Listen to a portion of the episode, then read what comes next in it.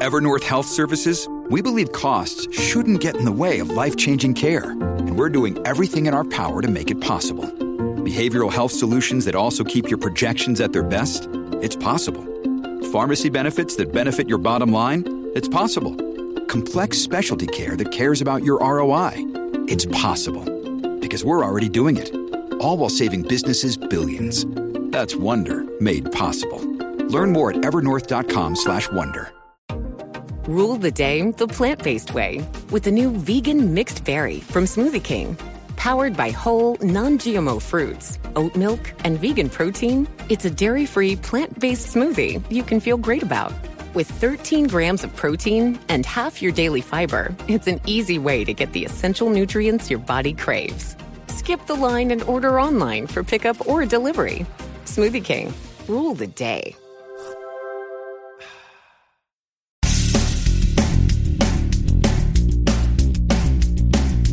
No BS Job Search Advice Radio, episode 1916. I'm your host, Jeff Altman, the Big Game Hunter, and welcome. Today's show, as I've been doing during August, is an interview from a while ago. I did an interview on Voice of the Job Seeker, and that's Mark Anthony Dyson's show, where we talked about older workers and finding work and mistakes that they make on interviews. This is about 25 minutes long.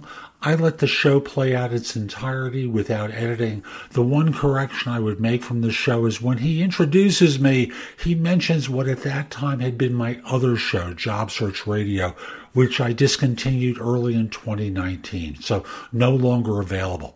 This show, No BS Job Search Advice Radio, is on the road to 2,000th episode in November, and its 10th anniversary.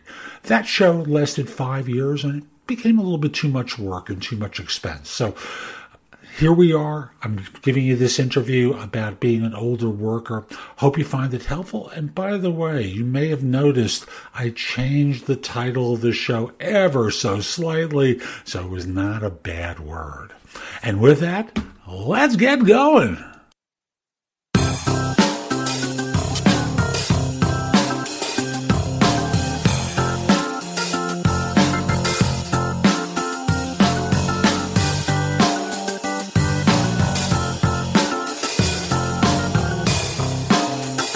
Thank you very much for joining us for another edition of The Voice of Job Seekers. This is Mark, and you can find the show notes at thevoiceofjobseekers.com. Of course, I have another guest, and we're doing a blab. Jeff Altman is a headhunter, has been for many years. His show is Job Search Radio, and I recommend you listening to it because there's so many practical strategies, as I have passed on other people like Chris Russell and Dave Von Goddard. We're all after the same thing. Ryan Roten is to make sure that job seekers have the best information as possible. So we're calling this one, Why Does Your Interview Skill Suck? And a great guy that has a lot of experience, Jeff Altman. How you doing, sir? I'm doing fabulous. All right. I love it. And again, you can go to iTunes and download his podcast. I'll be sure to supply the link on the show notes so that you can go to his blog where there's many videos and there's podcasts and lots of information, ebooks, resources, just a plethora of resources for job seekers everywhere. So as part of this discussion, I just want to be sure that we understand here, we're not saying that all of your skills suck. We just know that when it comes to the moment of truth, a lot of people just don't connect with the interviewer, which we can almost say that is probably should be 101 by now. Don't you think, Jeff? It's beyond 101. Yeah. You know, the basic thing job hunters miss on is they miss the point that the skills needed to find the job are different than the skills needed to do a job. Mm-hmm. So they think they can just walk into an interview and regurgitate a bunch of stuff and have everyone fall in love with them. Mm-hmm. Doesn't work that way, does it? No, it doesn't work that way. And I think it's interesting that a lot of older job seekers don't use some of the life experiences that they've had to connect with people. I mean, you would think, being that we're in the over 50 club, that one of the basic things is we need to really connect with the person as much as, if not more important than answering the questions. I think with older workers, it goes to an extra level as well. Mm-hmm. And that is, they've bought the bull that just because they're over 50, or in my case, over 60, mm-hmm. that, you know, that immediately they're going to be discriminated against. Yeah. So the result winds up being that they do nothing to prepare. They do no advance work, and they go into an interview, and when they don't get the job, they blame it on their age, when it's the lack of preparedness that's really the cause. Yeah. And as I know you know, and I'm sure many of your other guests have said before, you know, you have to get ready for the interview. You know, there's work that you need to do in order to execute your plan. And when folks don't do it, you know, they'd rather blame others than themselves. Yeah. Yeah. So in a session, a coaching session where interviewing's involved and you're trying to tackle the topic, though our tendency might be to, as coach, to kind of help them to understand and ease them along. Pretty much we can be pretty blunt if we're over 50, somebody addressing somebody who's over 50, but somebody who's a little bit younger, we kind of coddle them a little bit more because we give them a little bit more credit. But do you feel like sometimes in your coaching experience that the 50-year-old, 50-plus will act more like a child just coming out of college and they don't know what to do? It's worse because they know better. Yeah. And they've gotten lazy, and they're at the point in their career where they go, I don't have to do this. I can just walk in and wing it. Mm-hmm.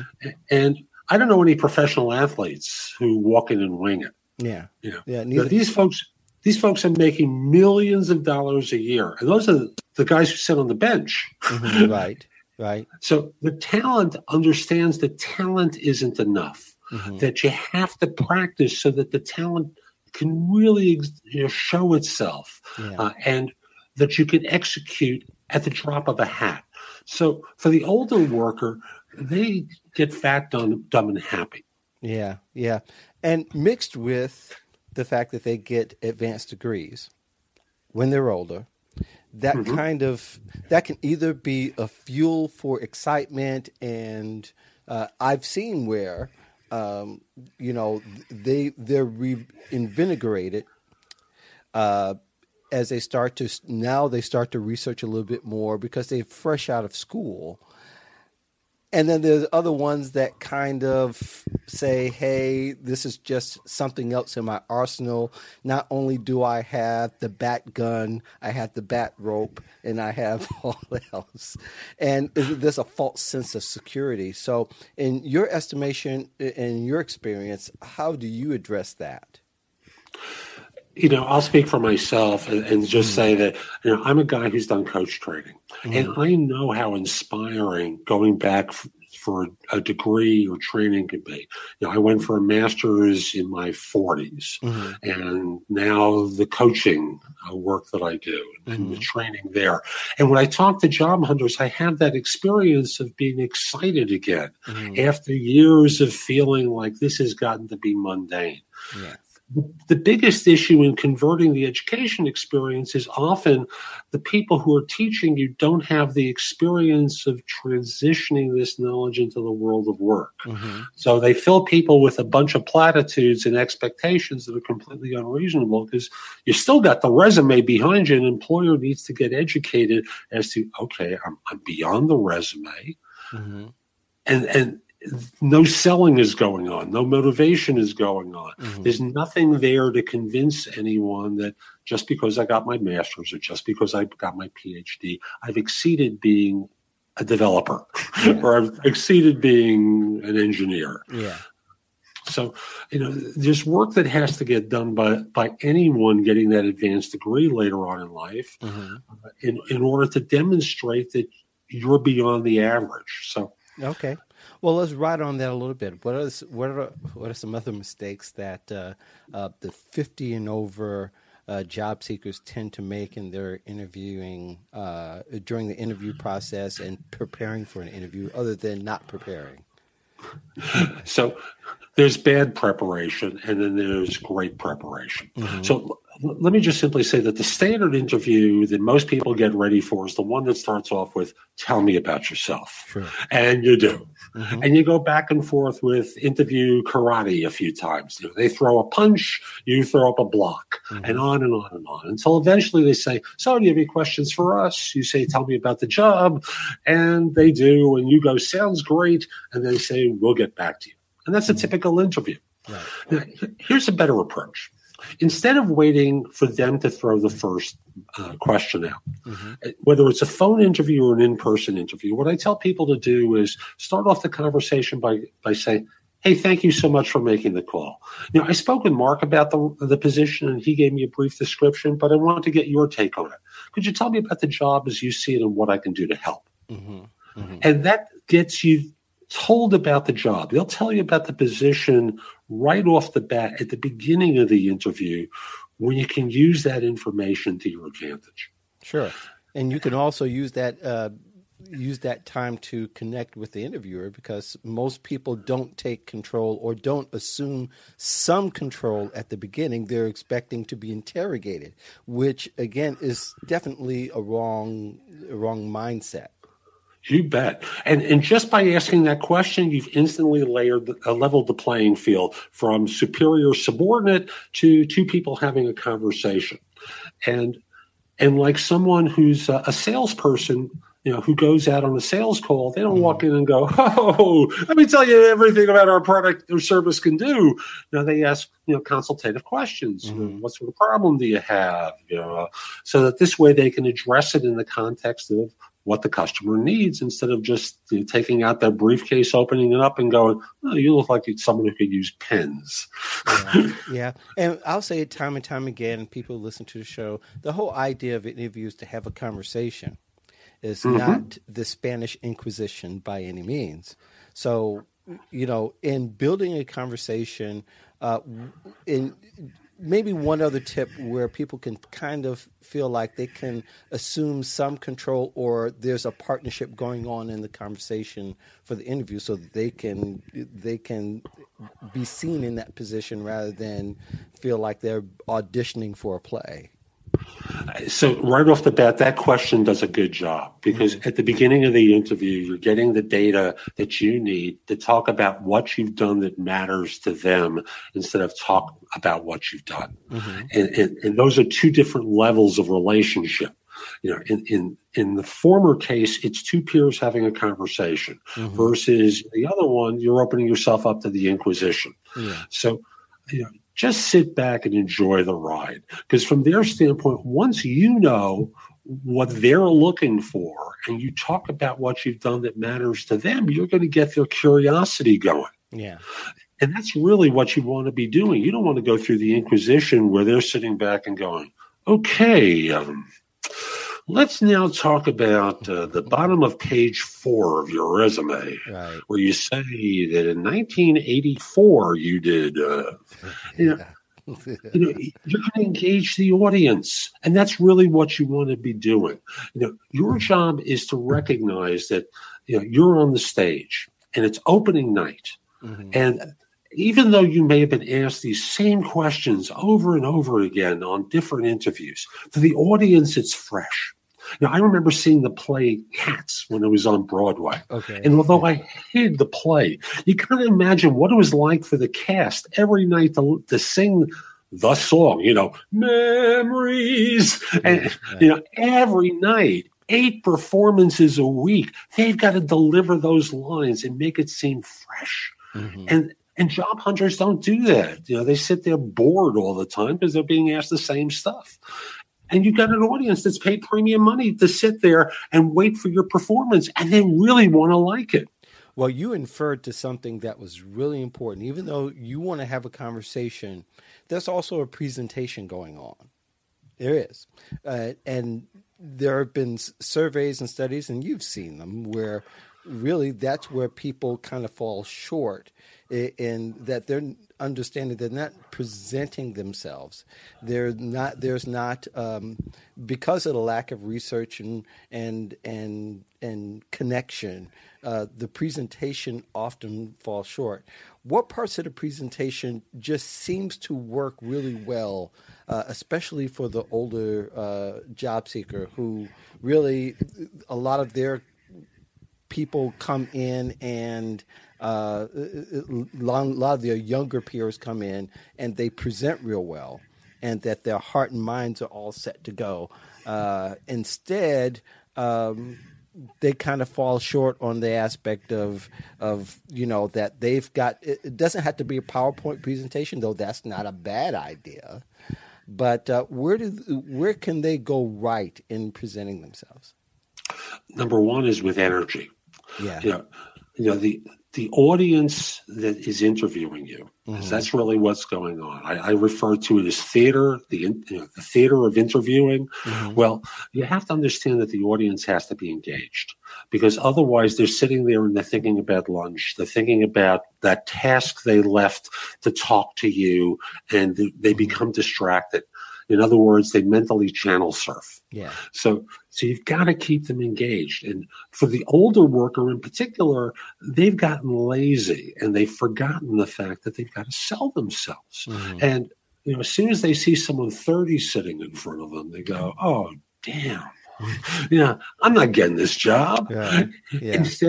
Instead of redoubling their efforts. So what works is energy. What works is passion. And the underlying question invariably for the older worker being interviewed by the younger one is, can this old guy take direction from me? Or mm-hmm. is he just going to be my father telling me what to do? My mm-hmm. mother who's nagging me all the time, and that sort of stuff. So you got to recognize, that dynamic, because you've got your story about this and he or she has their story about it. Yeah. So you got to co-opt it and just basically say, "Hey, look, I've been a good number two for an organization now for the last 5 years." And right off the bat, you're saying, "I take direction." Sure. But I think too is that if people use social media effectively, and that they're pointing a lot of their profiles and their content, if they're producing content. Still, a lot of job seekers don't see the advantage of pointing to their profiles and helping them put their work out there. Kind of takes away a lot of the guesswork for the interviewer, and the fact that, to say that you've seen my interviews, you've seen my work, you've seen my presentation on SlideShare. Then the discussion the paradigm kind of changes from kind of figuring out who you are to actually talking about the work, which is where the sweet spot is for everyone. You betcha. So, I'm a big advocate for social. Yeah. I'm a guy who has more than 1,500 YouTube videos and, 8 books and 13 guides. And, I write for recruiter.com and mm-hmm. for LinkedIn. And, mm-hmm. I've got 3 podcasts. And, it all comes through my LinkedIn profile. It all comes through my website. Mm-hmm. So that when people learn about me, they have a way to say, "Hey, this guy isn't the typical headhunter," or "This is quite an unusual coach," sure. In terms of content production. And they learn about me and they learn to trust me mm-hmm. because of those experiences. Mm-hmm. For a job hunter, they have the opportunity to brand themselves as a distinct expert. And not using social is a huge miss, because the impact of that is you're just another slob sitting in the chair to the interviewer. Yeah. And you've got to prove yourself that much more versus, let's say I come in to meet with someone and I'm wearing my headhunter hat that day. Mm-hmm. Right off the bat, they've discovered a lot about me and they believe that I can solve their problem. It's obviously up to me to actually do it. Mm-hmm. But for the job hunter, isn't it better to be advantaged walking in the door than just being another person that they're evaluating? Not only that, but you can say even near the end of the interview, "Hey, have you seen my YouTube channel, LinkedIn blog, my personal website? You should go see it." so that you're sticking out even after the interview. You're being memorable. And I think people, the first reaction usually is, well, I don't want to have to do all that. Well, where do you want to do all that? I mean, sorry, you know? Sorry, got to be a grown up here and take your medicine. Yeah. So being a grown up in this market, being an adult, being a winner in this market is advantaging yourself and creating that predisposition to you and your experiences. Mm-hmm. So even in the course of the conversation, you know, you can be more graceful, you know, when a question comes up. And say something like, I did a piece in my blog around those lines where I spoke to that very issue. Mm-hmm. And suddenly they hear, I did an article for the blog, and they're curious now to read the whole thing. And once they get to the site, they go exploring, and they suddenly get a much bigger sense of what you and your expertise is like. Yeah. Now, obviously, it doesn't work for an administrative assistant to do that. No. But that admin obviously shouldn't point them to the Instagram channel where he or she is in one provocative version of behavior versus another. Right. But there's just so many opportunities for individuals these days that didn't exist when I started recruiting to really stand out from the pack, which mm-hmm. is what you want to always be doing. Yeah, definitely standing out and being memorable are two things you want to leave the interviewer with, something to keep their curiosity even after the interview. And instead of just trying to leave it all on the table, you should have a story that has a continuing saga.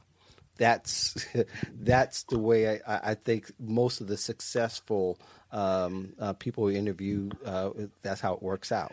So that they're checking you out even after you leave and not just when you're there. You betcha. And there's one other thing that I think always creates a great impression on the interview. Mm-hmm. And that is making it clear to the interviewer that you're not just trying to do adequate work, that you want to be a high performer. So in that standard interview example that I gave, when you're given the time to ask questions, most people ask about the job at that point. Mm-hmm. But in the model that I gave, that's done at the beginning of the interview. Right. So you can't start off the back end that way. Right. So I had the idea that the first question I ask is, so let's say they hire me, and it's a year from now. Mm-hmm. And I haven't just done a good job. I've done a spectacular job, amongst the best that you've ever seen in a role like this. Mm-hmm. What would I have accomplished during that year that would cause you to think that way? And that's a great question, and getting some really good... really set a really good foundation for the relationship and expectations for you, so you know how to walk in. And you also get some great information, because I do remember an episode years ago where a client of mine called me up out of the blue and said, I made a terrible mistake. Mm-hmm. What happened? And basically they found they stepped into a situation where they were asked to take over a project because the previous manager had left. Mm-hmm. And that guy had spent 80% of the money and done 20% of the work. Mm-hmm. Had he known that beforehand, he never would have taken this job, because right. he was basically hired to take the fall. Right. Right. Yeah. Well, you know, I think there's something to be said about intuition. When you hear some clues that need to prompt you to ask additional questions, you need to be ready. Research is going to cover so much, but you also got to cover you got to have your gut instincts to kind of cover the other part too, and trust them. Trust your instincts to ask those questions, because I'm sure there are clues that were throughout the interview that had said, so well, why this person's pushing so hard on expectations? Well, they looked at the budget and seen that the budget's a shortfall for the next person. So you could have found that out in your interview, but you know, you shouldn't shoot on all over people, as been said to me, and I believe that's the truth. Jeff, are there any tips that you want to leave people with as we come to a close here? Biggest thing I always tell people that they don't do, that they need to do, is practice. And when most people practice, they only practice in their heads. Yeah. The words have to actually come out of your mouth. Now, if folks visit my website, you know, TheBigGameHunter.us, and mm-hmm. go to the blog, I've got hundreds of videos with some of the tough interview questions, plus the brain teasers that some firms still insist on asking. Mm-hmm. So you can hear my answers to it. But more importantly, when you hear the question, just stop the recording for a minute and give your version of the answer and how you tell it. So you have to just practice hearing your answers. So this way you can go, oh, man, that was awful. Yeah. And if you think all of them are good coming out of the gate, you're not paying attention. Trust me. I've interviewed so many people, and answers to tough interview questions, most people do not do a good job of. Yeah, and it doesn't hurt to record yourself. You've got a voice recorder on your phone more than likely. Use that, then go back and listen to your answer and be objective as possible. Even have somebody who you know that does some hiring, even if they have some experience, maybe not extensive experience, they can tell you how you come across. And I think that will be great big help. Absolutely. You know, again, that practice with someone. Now, if you're too embarrassed to practice with someone else, you settle for doing it by yourself. But the ideal is to practice with someone else, especially if you're in what I'll call a technical discipline, accounting, engineering, IT, where you have the opportunity to partner up with someone who knows the technical subject matter and can critique how well and how crisply you answer those types of questions. It will go a long way toward helping you execute when you actually get to the interview. Sure, sure. Jeff, where can people find you if they want to know more about you and your resources and maybe even interact with you? So first of all, I'll say I'm launching a new site in the next couple of weeks called JobSearchCoachingHQ.com. Okay. It is going to be a fabulous resource for job hunters with tons of content plus access to coaching from me so I can help you streamline the process. Mm-hmm. Now, in the meantime, you visit my website, which, as I mentioned before, is TheBigGameHunter.us. Mm-hmm. And again, a ton of content there. And finally, if you would like to connect with me on LinkedIn, my address is LinkedIn.com/IN/TheBigGameHunter. Good deal. Well, thank you so much, Jim, for joining us. And Jeff, come on, Jeff. Yeah. Where did that come from? I don't know. I know you. I know you do. But the audience may not, so I wanted to make sure. Jeff Altman. Thank you so much for being on the Voice of Job Seekers, and for the rest of you listening in audio land. We are concluding the show right here. If you want to give me a call, call me at 708-365-9822. I'll also accept texts there if you have any questions. In the meantime, have a great week, and look forward to seeing you next week. That's today's show. I hope you found it helpful. And if you did, here are a few more ways to get information and advice from me. First of all, visit my website, which is thebiggamehunter.us. Go to the blog. There's a lot there to help you with your job search, hiring more effectively, managing and leading, and workplace-related issues. In addition, if you're interested in my coaching you, there's a button there that says schedule. Schedule time for a free discovery call or schedule yourself in for coaching. Obviously, I'm going to charge for that, but I can help you with interview preparation, leadership coaching, salary negotiation advice, making a good decision between different offers, anything related to improving yourself in the workplace. I can coach you about. If you have questions for me, you can schedule 15 minutes with me at thebiggamehunter.us/live, or a less expensive way is at thebiggamehunter.us/video answers, where you leave a message for me and I'll respond with a 3 to 5 minute video. Connect with me on LinkedIn at linkedin.com/IN/TheBigGameHunter. I can assure you your network will expand a lot by connecting with me. And finally, watch me on TV. Download the Job Search TV app for Fire TV, Fire Stick, Apple TV, Roku, like 90 different manufacturers. I'll be back tomorrow with more. And in the meantime, I hope you have a terrific day. Be great!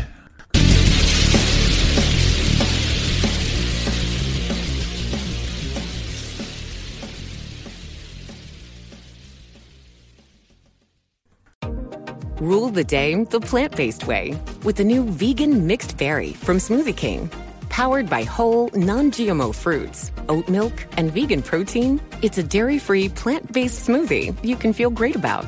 With 13 grams of protein and half your daily fiber, it's an easy way to get the essential nutrients your body craves. Skip the line and order online for pickup or delivery. Smoothie King. Rule the day. Rule the day the plant-based way with the new vegan mixed berry from Smoothie King. Powered by whole, non-GMO fruits, oat milk, and vegan protein, it's a dairy-free, plant-based smoothie you can feel great about. With 13 grams of protein and half your daily fiber, it's an easy way to get the essential nutrients your body craves. Skip the line and order online for pickup or delivery. Smoothie King. Rule the day.